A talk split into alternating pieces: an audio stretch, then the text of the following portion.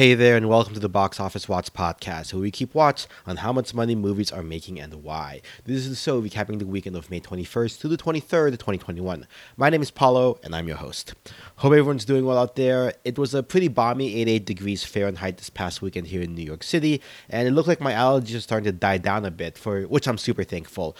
Sorry for the day being a little bit the podcast being a little bit late. I had to take my dog to the vet yesterday, which meant I couldn't really do all the research and recording that I wanted to.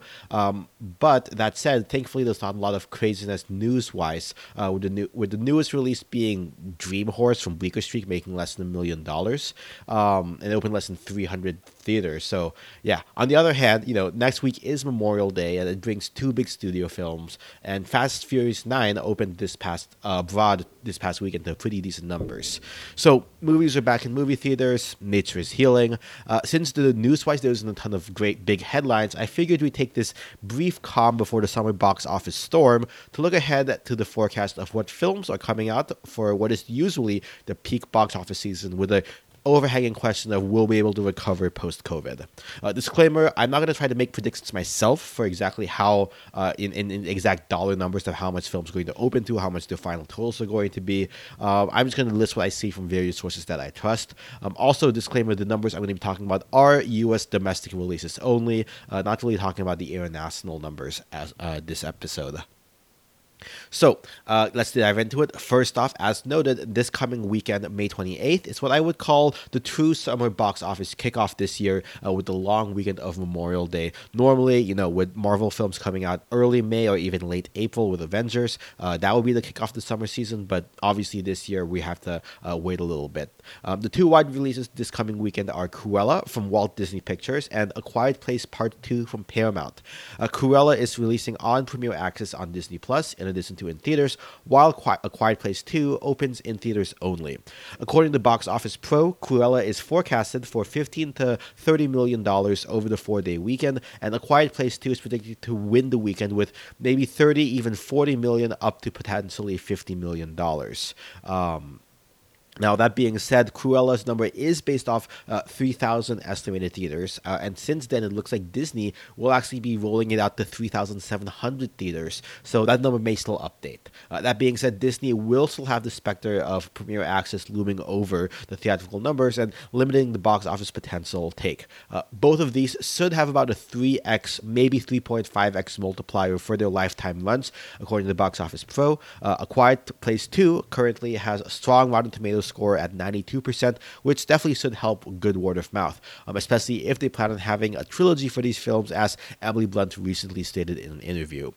We've also been seeing strong pre-sales for A Quiet Place 2. If you remember, it actually had its world red carpet premiere last year just before the pandemic hit off, so they already were pre-sales for A Quiet Place 2.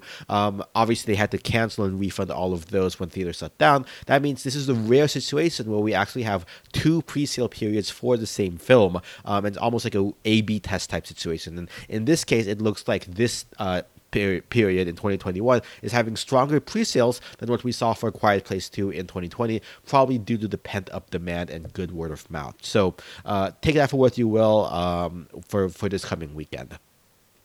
Moving into June, on the June 4th, we have three very different films releasing. From Warner Bros., we have the next entry in the Conjuring franchise, The Devil Made Me Do It, which, as expected for Warner Films, is a simultaneous HBO Max theatrical release. This one's playing to the horror crowd. From Universal and DreamWorks, we have Spirit Untamed, the second theatrical release in the Spirit franchise, that animated film about that horse. It's a film based off of the Netflix animated series that's a spin-off of the original film. Hope you could keep along with that. This one is definitely playing toward the family crowd. And then we have, from United Artists, a film called Samaritan, superhero thriller starring Sylvester Stallone. Of these, Box Office Pro has predictions for Conjuring and Spirit Untamed. Conjuring is expected to do $15 to $25 million opening weekend, while Spirit Untamed comparatively has a smaller $2 to $7 million opening weekend. They also peg Conjuring at just under a 3x multiplier. Makes sense for a horror film, which tend to be a little bit more front-loaded. Though, given that how cheap they are produced, that's usually not that big a deal. And then more family-friendly, Spirit Untamed is set to run up to a 5x or even higher multiplier, which makes sense for family-friendly films that have long legs, given the lack of competition, with really only Raya being in theaters on its 12th weekend this week. Now, Box Office Pro does not have a forecast for Samaritan. That being said, based off of Sylvester Stallone's recent box office records and films, films that he's led in, Rambo Last Blood, Backtrace, and Expendables 3, I don't really expect it to be particularly successful, quite frankly. He should stick to his supporting roles in other films like Creed. All right, moving on to June 11th, we have the big one with Warner Bros. Releasing In the Heights, the John M. Chu directed, Lin-Manuel Miranda written adaptation of his first Broadway play. Again, this is both on HBO Max and in theaters. Now, given that there's no real competition this particular week, it should eat pretty well. Especially giving a little bit more distance from, Cruella and A Quiet Place too, and definitely hitting different demographics. Now, given that Lin-Manuel Miranda's stock is at an all-time high, and the fact that this film leans heavily into diversity, which is, been getting a lot. This would be a good thing, given that it's led to a lot of positive buzz about the film. In fact, Gold Open, the group who is known for doing theater buyouts to help Asian American-led films at the box office opening weekend, is partnering with the National Association of Latino Independent Producers, NALIP, to do a similar Gold Open for In the Heights. This tactic helped Crazy Rich Asians get good word of mouth a few years back and be one of the highest opening rom-coms of all time. John M. Chu, who directed Crazy Rich Asians, also directed In the Heights here, as I noted. Box Office Pro has the film set for a $25 to $45 million opening with about a 3x multiplier for Lifetime domestic. Personally, I suspect this will do a bit better than that. Early screenings over Mother's Day had really hyped up the buzz for this one in many different film circles I'm in. Rotten Tomatoes currently has it at like a 97% certified fresh score, and this feels based on its content. It's a very summery movie that will have a lot of repeat watches, especially here in New York City. That being said, again, the scepter of HBO Max does hang over this film. We've seen HBO Max films have really strong openings, like Godzilla vs. Kong, but then also equally strong drops that be over compared to other films, because if a film is, rewatchable, you could just go watch it in theaters the first time, but then, go see the repeat watchings at home without having to pay extra. Now, that said, maybe this might be the kind of film that, because of the music and everything and the kind of the crowd atmosphere situation, even like a Black Panther type situation, where there's so much hype around it, especially within a specific community, that maybe the community also doesn't really have as much HBO Max subscription penetration. Who knows? That might help. So we'll just have to see how this one goes. Now, the following week, we have two films releasing, though both are not coming out on the Friday, the 18th. Instead, on Wednesday, the 16th, June 16th, we have Lionsgate's The Hitman's Wife's Bodyguard, a sequel to the sleeper hit starring Ryan Reynolds and Sam Jackson that came out in 2017. Box Office Pro has an estimated 3-day total, not sure if they mean Friday, Saturday, Sunday, or just 3 days from its opening, of about 13 to 18 million, with about 3x legs. In comparison, the first film came out to $75 million, over its lifetime on a budget of $30 million and 176 worldwide. So, the 3x multiplier on 18 million should be a little bit below that, though, given that it's a sequel, some shrinkage is to be expected, especially post-COVID. And then on Friday the 18th, we have Peter Rabbit 2, The Runaway from Sony. This one has been out a bit overseas and has had way too many release dates changed. I'm not going to try to document here. It's already made $30 million in other markets, including the UK, which we'll talk about in a little bit. Domestically, Peter Rabbit 2 is forecasted to open to $17 to $22 million over the Father's Day weekend. So again, a little bit over 3x legs, since it's a little bit more family friendly. One thing to note, though, this is also the weekend release of Luca, the latest Pixar film on Disney Plus for free, so I wonder that will impact total box office, not even just these specific films that weekend, since some may opt to stay home and watch that instead. Now, closing out June, we have on the 25th, F9 from the Fast and Furious saga by Universal. We'll talk more about this film later in this episode, since it opened abroad this weekend, but according to Box Office Pros, they are forecasting that, without a doubt, it's going to be the largest film released to date since COVID, with $60 to $90 million opening weekend. Not yet quite at the $100 million mark, which some say won't happen even until December, with Spider-Man No Way Home. That being said, it will have a high base to work off of but the multiplier domestically for F9 is going to be pretty low, with even the most generous estimate saying it's going to be maybe in the 2.5x range, reflecting how the success of these films are doing less and less about doing well and staying in theaters here domestically as much as it has having a big opening weekend and also doing well overseas. So that wraps up June. Now, in July and August, Box Office Pro has not yet made the long-range forecast for these films yet, so I'll just be giving more general thoughts for these films and what you have to look forward to. July 2nd, the week of July 4th, we have two wide releases. The first is The Forever Purge from Universal, the fifth and final film in the Purge franchise. Opening weekends for these films have gone down over time as the franchise has gone off with the first opening has gone on with the first opening at $34 million and the most recent released film at only $17 million opening. That said, they all tend to get a pretty consistent $70 million in total box office on budgets that never go over $15 million. So it's always, you know, at least a little bit of a financial success. So I wouldn't be surprised if this one opens even lower than $17 million, but has surprisingly high legs for a thriller horror franchise even.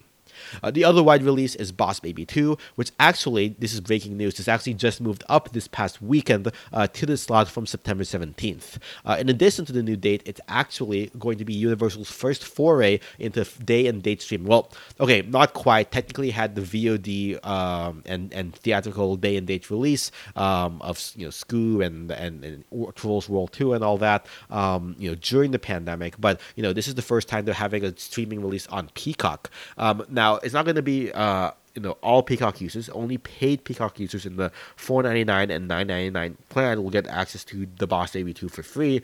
But you have to wonder, you know, I have no really expectations for how this is going to do, just because we don't know how, you know, truly widespread Boss Baby 2 is, even how much demand for Boss Baby 2 there actually was. The first one was a bit of a surprise success, making $125 million. The budget was $125 million, and it made $528 million worldwide. 175 of that being domestic. Again, not sure how Peacock is going to do. That being said, this is the 4th of July weekend, the first one that many people have had since getting their vaccine, so I don't think many people will be watching movies that weekend, which generally it's not a strong movie holiday weekend. With the exception of, I guess, Independence Day. Anyway, moving on to July 9th, we have a real big test here with the release of Black Widow on Disney Plus and in theaters. Now, there are a lot of different factors impacting this one. So, on one hand, it is the first feature film we have from the arguably most successful franchise out there right now, the MCU. It's going to be almost exactly 2 years since the last Marvel film, Spider-Man Far From Home, and so many people are going to be itching to want to see a Marvel film in theaters. On the other hand, we have the Disney Plus factor in more ways than one. First, Black Widow is releasing both in theaters and on Disney Plus via Premier Access. While we don't have firm numbers for certain, while Premier Access numbers seem to have been a success enough for Disney to continue the initiative after initial experimentation, probably due to the slow recovery of other countries outside the U.S., it hasn't exactly been heralded by them to the same degree as an absolute win as, say, Warner has been marketing HBO Max day-and-date releases. That being said, there is a chance at the price point, $30 for essentially leasing the film indefinitely so long as you subscribe to the service, it may be worth it for family and friends to actually get together to split the cost versus going to a theater. Now again, that's if you don't value the actual experience of being in a theater with a big crowd for a Marvel film. So, on the other hand, the MCU factor may push people to make this their return to theaters. Going back to the Disney Plus factor, while it may be the first feature film in almost 2 years, I think the recent WandaVision and Falcon and Winter Soldier TV series may have sated some of that pent-up demand for good MCU storytelling. Plus, you know, for better or worse, Black Widow's story within the MCU is largely completed unless they do something crazy in the film to completely, you know, backtrack what happened in Endgame. So this is going to act more like a bridge to Phase 4 as opposed to Phase 4 proper in my eyes. So I would say that Black Widow probably does at least as good as Godzilla vs. Kong, or definitely at least as good as... whatever Cruella does, and even A Quiet Place 2. Not sure how it'll do compared to... Fast and the Furious 9, based on, you know, being a Disney Plus release, they'll probably be in that tier as well. Now, and it could potentially do even better given that there are going to be more vaccinations and the brand equity of MCU name behind it, at least compared to Godzilla. The lowest grossing modern MCU film so far has been Ant-Man, which came out in 2015 to $57 million. Ant-Man and the Wasp came out in 2018 to about $75 million. So I would say somewhere around that mark for an opening weekend, kind of again in line with the estimate for Fast and the Furious. Now, the following weekend, July 16th, we have three different films releasing in order. Now, in order of how I think they're going to do, from least to greatest. First, we have the comedy film starring Channing Tatum called Dog from United Artists. Now, there's like zero marketing for this out there I've seen, and while there are people who certainly love dog movies, I don't think they're going to be generally the biggest return on investment out there. So I'm going to write this one off. Next up, we have Escape Room 2 from Sony Pictures, a sequel to the 2019 film that made $57 million domestically and $155 million worldwide on a budget of $9 million. I don't think this one pops off as hard as that one did, but I think it's going to be surprisingly good numbers as counter-programming to our third film of the weekend, Space Jam: A New Legacy from Warner Bros., again releasing on HBO Max and in theaters. This stars not only LeBron James and Looney Tunes, but also a wide cast from much of the Warner Bros. Back catalog. Now, as with most things, I think this one comes down to word of mouth, whether it's a worthy, especially if it's going to be a worthy successor of whether to the original Michael Jordan film, or if it's a gimmick is a bit cheesy. It's probably going to have a really strong opening weekend. Probably, I'm not going to say as high as Black Widow, maybe a little bit lower, but still definitely 50 million plus, I would say. That all being said, and then from there, it's going to either continue to have really strong legs if it is a worthy successor, or it's going to drop like a brick, especially being an HBO Max situation. Now, that being all said, they do have the power of the NBA Finals, which will actually be airing around the same time as a good advertising push for the movie. The final series is scheduled to start on July 8th, and it'll go all 7 days games. It'll go to July 22nd. So, and there's a good chance LeBron James will himself be playing in the finals. So, that's some cross promotional synergy there. So yeah, there's also to consider whether or not Black Widow from the week prior ends up having strong its legs into its second week to handicap Space Jam. So moving on to July 23rd, we have three different films again from Universal. We have Old, an M. Night Shyamalan thriller about a tropical island causing a family to age rapidly, living their lives out in a single day. I think this one definitely has a niche audience who, are the kind to really appreciate thrillers and will want to see this in theaters.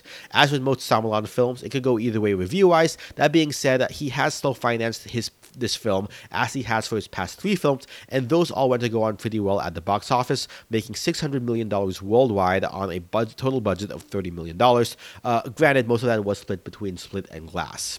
So even if it doesn't top the box office due to the leftover Space Jam or Black Widow numbers, or even the same week competition, I think so long as he's kept his costs under control, these films will be a financial success for the studio. The next film on the 23rd is from a franchise that has also been a bit of a financial success. Hotel Transylvania series has, over the past three entries, had an average budget of just under $80 million, with an average opening weekend of $45 million, and domestic total average of $160 million, with a total average worldwide of $458 million. So these numbers have only gone up as the series has gone on, though one note will be in this fourth edition, director Genndy Tartakovsky has moved on to a writing role from his directing role in the previous films.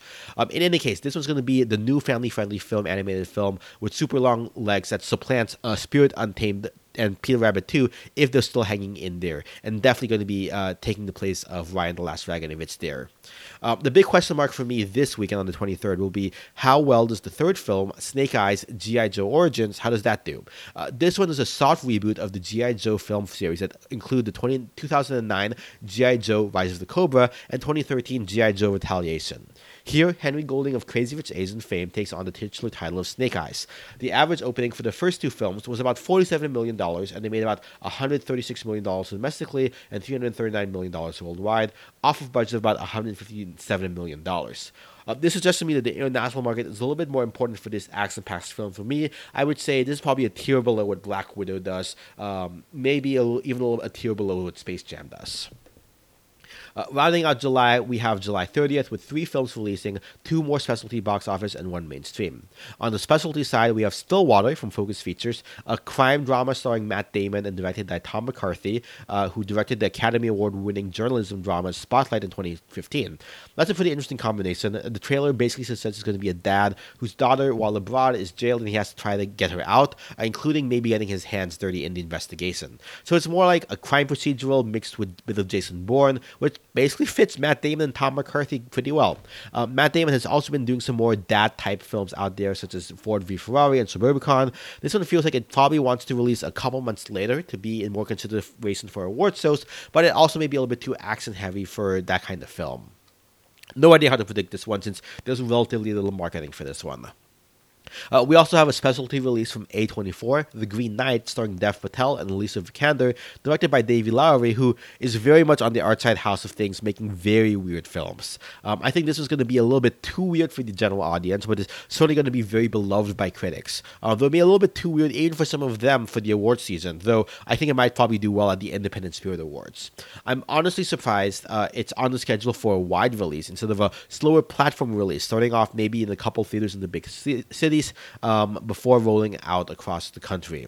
In any case, though, the winner of this weekend is definitely going to be Dwayne Johnson and Emily Blunt, leading Disney film Jungle Cruise. Again, coming out on both Disney Plus and in theaters via Premier Access. This one, I think, has potential to be akin to a Pirates of the Caribbean franchise for them, though not just because both are based on water rides from theme parks. But I think it's going to do. But it could even be something like Jumanji, which also stars The Rock. Again, Disney Plus might be reducing the take here, so we'll see. This one's gonna be like, oh, this is actually a surprisingly good film like Jumanji. It'll pop off. If not, they're gonna be again a tier below Space Jam, I think. Now, moving into August, we kick it off with The Suicide Squad from Warner Bros. Now, this is the rebooted version directed by James Gunn, which is me personally very excited. I'm uncertain, though, if James Gunn's positive reputation with regard to the Galaxy franchise, which also released to surprisingly high success in 2014 in early August, if that's going to overcome the negative reputation that the first Suicide Squad has attained. That being said, that Suicide Squad film still broke box office records, also releasing in early August, so it may be a case of being panned by critics, but still makes a boatload of money, probably potentially in the realm of, I think, even what Black Widow can do. Regardless, it's going to be the first DC film since Wonder Woman 1984, which wasn't particularly well received, so any sort of positive word of mouth a la Guardians, this one's to blow up, and hopefully it does not continue the trend of DC films opening lower than their previous entry has the past couple of films have been. August 13th, we have 2 films going wide, horror film Don't Breathe 2 and 20th Century's Free Guy. Don't Breathe is the horror thriller in the horror thriller vein, with the first film making $137 million globally on a budget of only $10 million, with the opening weekend of $26 million here in the States. Free Guy is the Ryan Reynolds video game film from Disney 20th Century. This one isn't coming to Disney Plus Premier Access at first, though it will have a theatrical window of 45 days before coming to the platform. So I think this one should be similar to a mid-August comedy similar to Good Boys from 2019, Hitman's Bodyguard in 2017, or Man from U.N.C.L.E. in 2015. August 20th is probably the doldrums of summer as families get ready for kids to go back to school. We have a Sundance psychological horror film in The Night House from Searchlight, Paw Patrol the movie for the really little ones from Paramount Pictures, action thriller The Protégé from Lionsgate, and Warner Brothers sci-fi film Reminiscence starring Hugh Jackman. The title for number one this weekend I think will come down to Protégé or Reminiscence, I think largely based on whether Warner Brothers markets Reminiscence as a HBO Max mostly or you see it in theaters, kind of like what he did with Those Who Wish Me Dead last week or a couple weeks ago, as well as also if the reviews are any good for The Protégé, who has the director for GoldenEye and Casino Royale, Martin Campbell, behind it. Rounding out August, we have The Beatles Get Back on August 27th, a documentary from Peter Jackson, directed by Disney, and Candyman from Universal, a remake of the 1992 supernatural slasher, directed by Nia DaCosta and written by Jordan Peele. Those two alone should push this number to number one this weekend, especially compared to a documentary, which normally doesn't do super great at the box office. And finally, the summer season, in my eyes, will close with Labor Day weekend with Shang-Chi and The Legend of the Ten Rings on the long weekend starting September 3rd. Personally, I think this is the kickoff of the true kickoff of the theatrical Phase 4 properly, and I think as such it's due at least as good, if not better, than what Black Widow does. Again, not to overstate the impact of Gold Open, but I could potentially see a similar situation with Crazy Rich Asians and even to some degree Black Panther, where a minority group in the States here, represented en masse in the major studio, will really love the film and go to see it multiple times in theaters via repeat viewers and theater buyouts. Especially at the moment, this isn't scheduled to be on premiere access, so the only way to see it in theater again will be to go back to theaters. Now, will be enough to return us to full pre-COVID levels? Probably not, but I could see it somewhere in the 80 to 95 million range, and there I say this could potentially be the film to get us back to $100 million opening weekends if all goes really well. Especially if you're looking at the 4-day weekend and not just the 3-day. That may not translate to success over in China, but hey, we're talking about domestic right now. So yeah, that's the preview for what's coming this summer. I think my personal top picks for the summer are going to be In the Heights. I think is one I'm super excited for, and then definitely Shang-Chi as well. Just love my basic stuff, basic superhero stuff. I guess I'll throw in Suicide Squad in there as well. And if you want a little bit more artsy stuff, I guess I'm interested in seeing what A24 does with the Green Knight. So yeah, obviously things can change with the release schedules, and as we get closer, we'll get a better idea of how future weekends will do based on how much the box office has recovered from films earlier in the summer and what consumer sentiment is for going back to the movies will be. Okay, that all being said, let's go ahead and dig real quick into the domestic top 5 and look at some international numbers before wrapping up the episode. In first place, we have Lionsgate's Spiral, making $4.5 million in 2,991 theaters for a per-theater average of $1,536. This is a 47% drop in its second weekend, which, honestly, not bad for a horror film, though it did have a lower start than expected last week. The domestic total to date for Spiral is $15.8 million, with another $6.7 million abroad, getting it to $22.5 million worldwide. That being said, credit where is credit due, the 9-film Saw franchise now has made over $1 billion lifetime. If you're curious, the highest-grossing film in the franchise is Saw 3 at $164 million on a $10 million budget. In second place, United Artists' Wrath of Man in Weekend 3 dropped 20% to $2.9 million in 3,007 theaters for a per-theater average of $990. Domestic total so far is $18.8 million, but it's done especially well overseas with a $41.9 million total for a lifetime total of $60.8 million.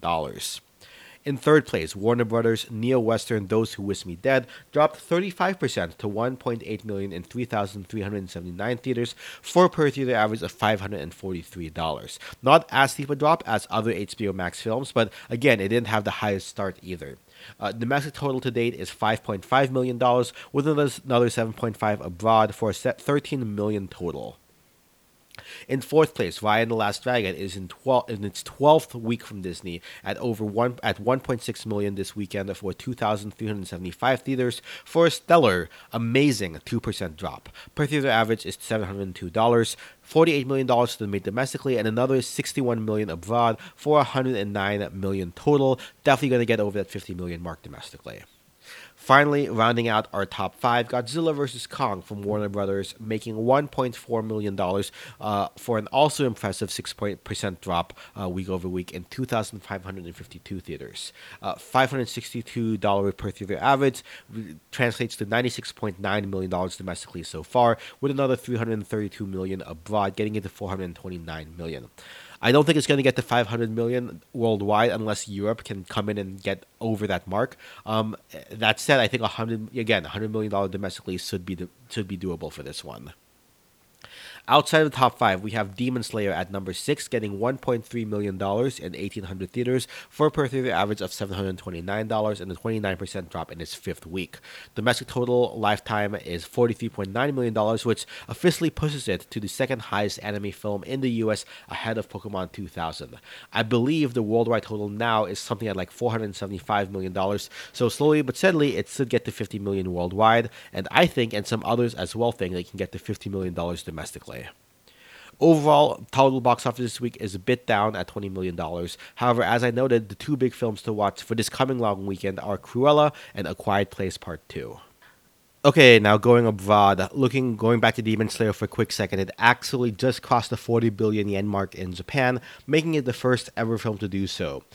Over in Europe, the UK and France both opened this past weekend. I don't have exact numbers for what France did. However, there is one report that it had about $425,000 in its highest opening film, which, particularly enough, was also Demon Slayer on that singular day. Over in the UK, again, everything opened up. By all accounts, it looks like things are back to normal. The last weekend before theaters shut down was March 6 to 8, when total box office was $12 million, led by Onward. This past weekend was a bit shy of that, at $10 million, with Peter Rabbit 2 leading the way. The highest film during the pandemic in the UK was about $8.6 million during the summer when Tenet came out. Also, going back to France for a quick second, there are also rumors that a planetary blockbuster will be premiering at Cannes in July, which has a lot of people speculating it might be doing. I'm burying the lead a little bit, though, when it comes to international box office. The real story here is that F9, aka Fast and the Furious 9, has a very solid first weekend abroad, pretty much right on the money at what estimates had, with $163 million across 8 markets against that $160 million prediction. The top market was China, which we'll talk about more in a little bit, at $136 million over the weekend. Korea came in number 2 with a very solid $9.9 million, starting on a Wednesday, a local holiday, with the largest opening of the franchise and of the pandemic to date.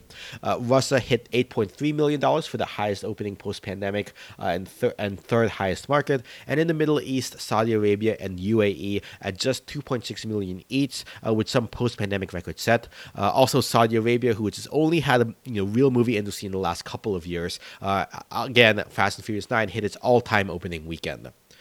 This opening weekend has pushed Fast and the Furious franchise above $6 billion lifetime. The strong rebound of the UK also encouraged Universal to move the release date there from July 8th up to June 24th, more in line with the US June 25th release. Digging into those China's numbers a little bit more, $136 million. As expected, Fast and the Furious 9 was the number one film over there this weekend. On Friday, it opened to $59.1 million, including midnight previews. I believe it was something like 45 to 50 for the day of, actually. Second highest opening of the pandemic behind Detective Chinatown 3.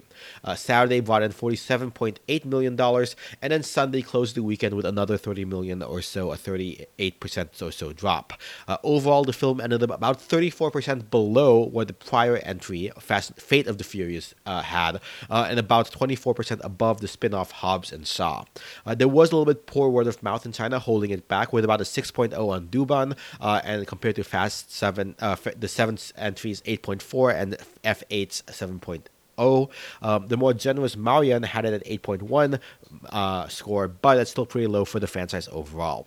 Total expectations for ticket platforms put this at about $250 million lifetime, a little bit below the 300 plus number that they were quoting before the weekend, which is also well below the 392 from Fate of the Furious and 391 million from Furious 7.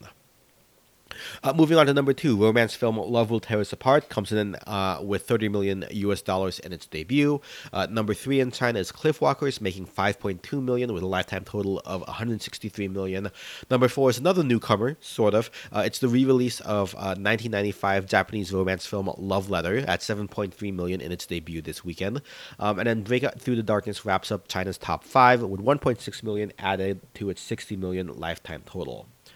Other news out of China, Paramount looks like they got the last-minute release scheduled for A Quiet Place 2 this weekend to join the U.S. release. Not sure how it'll do up against F9, given the word of mouth of F9 and the good word of mouth of A Quiet Place 2. The prior film made about $35 million over there. Also, more on the corporate side of things, China-based Wanda Company was one-time owner of AMC Entertainment, but a recent SEC filing has shown that it's all but cast out of any ownership in the exhibitor.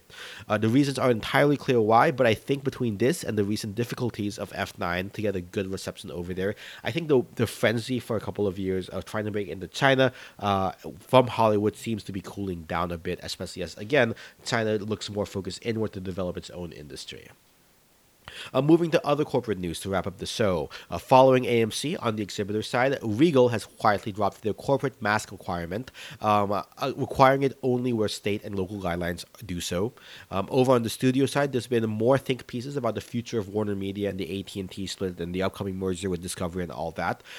Some news that did stand out, though, apparently this week is the one-year anniversary of HBO Max, May 27th, and appropriately, reportedly, they will be launching their ad-supported version of HBO Max at $9.99 sometime next month. Speaking of streaming news, in addition to the earlier news about Boss Baby 2 coming to Peacock, day and date release, reported this last week, Amazon is close to still buying MGM as we reported. Nothing official yet, but it looks like that $9 million mark is what they're going to be paying, the second most of any Amazon acquisition they've made, behind the Whole Foods acquisition for $13.7 billion. And with that, I think that's a wrap for... Oh, sorry, $9 billion for MGM, my bad. Anyway, with that, I think that's a wrap for this episode. You can shoot me ideas for what I should cover via email at boxofficewatchpodcast@gmail.com or on Twitter at BOWatchPodcast. You can find our show on Spotify, iTunes, and Google Play. Make sure you subscribe and leave a review, or at the very least tell a friend that any of that helps. If you're feeling extra generous, consider supporting us on Patreon, which lets me make not only this show, but all the other podcasts I work on. Links to all of that will be in our show notes.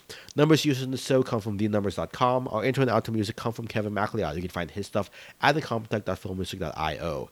Editing and productions provided by Ninjaoy Media. Until next time, this has been the Box Office Watch Podcast. And remember, our watch goes on.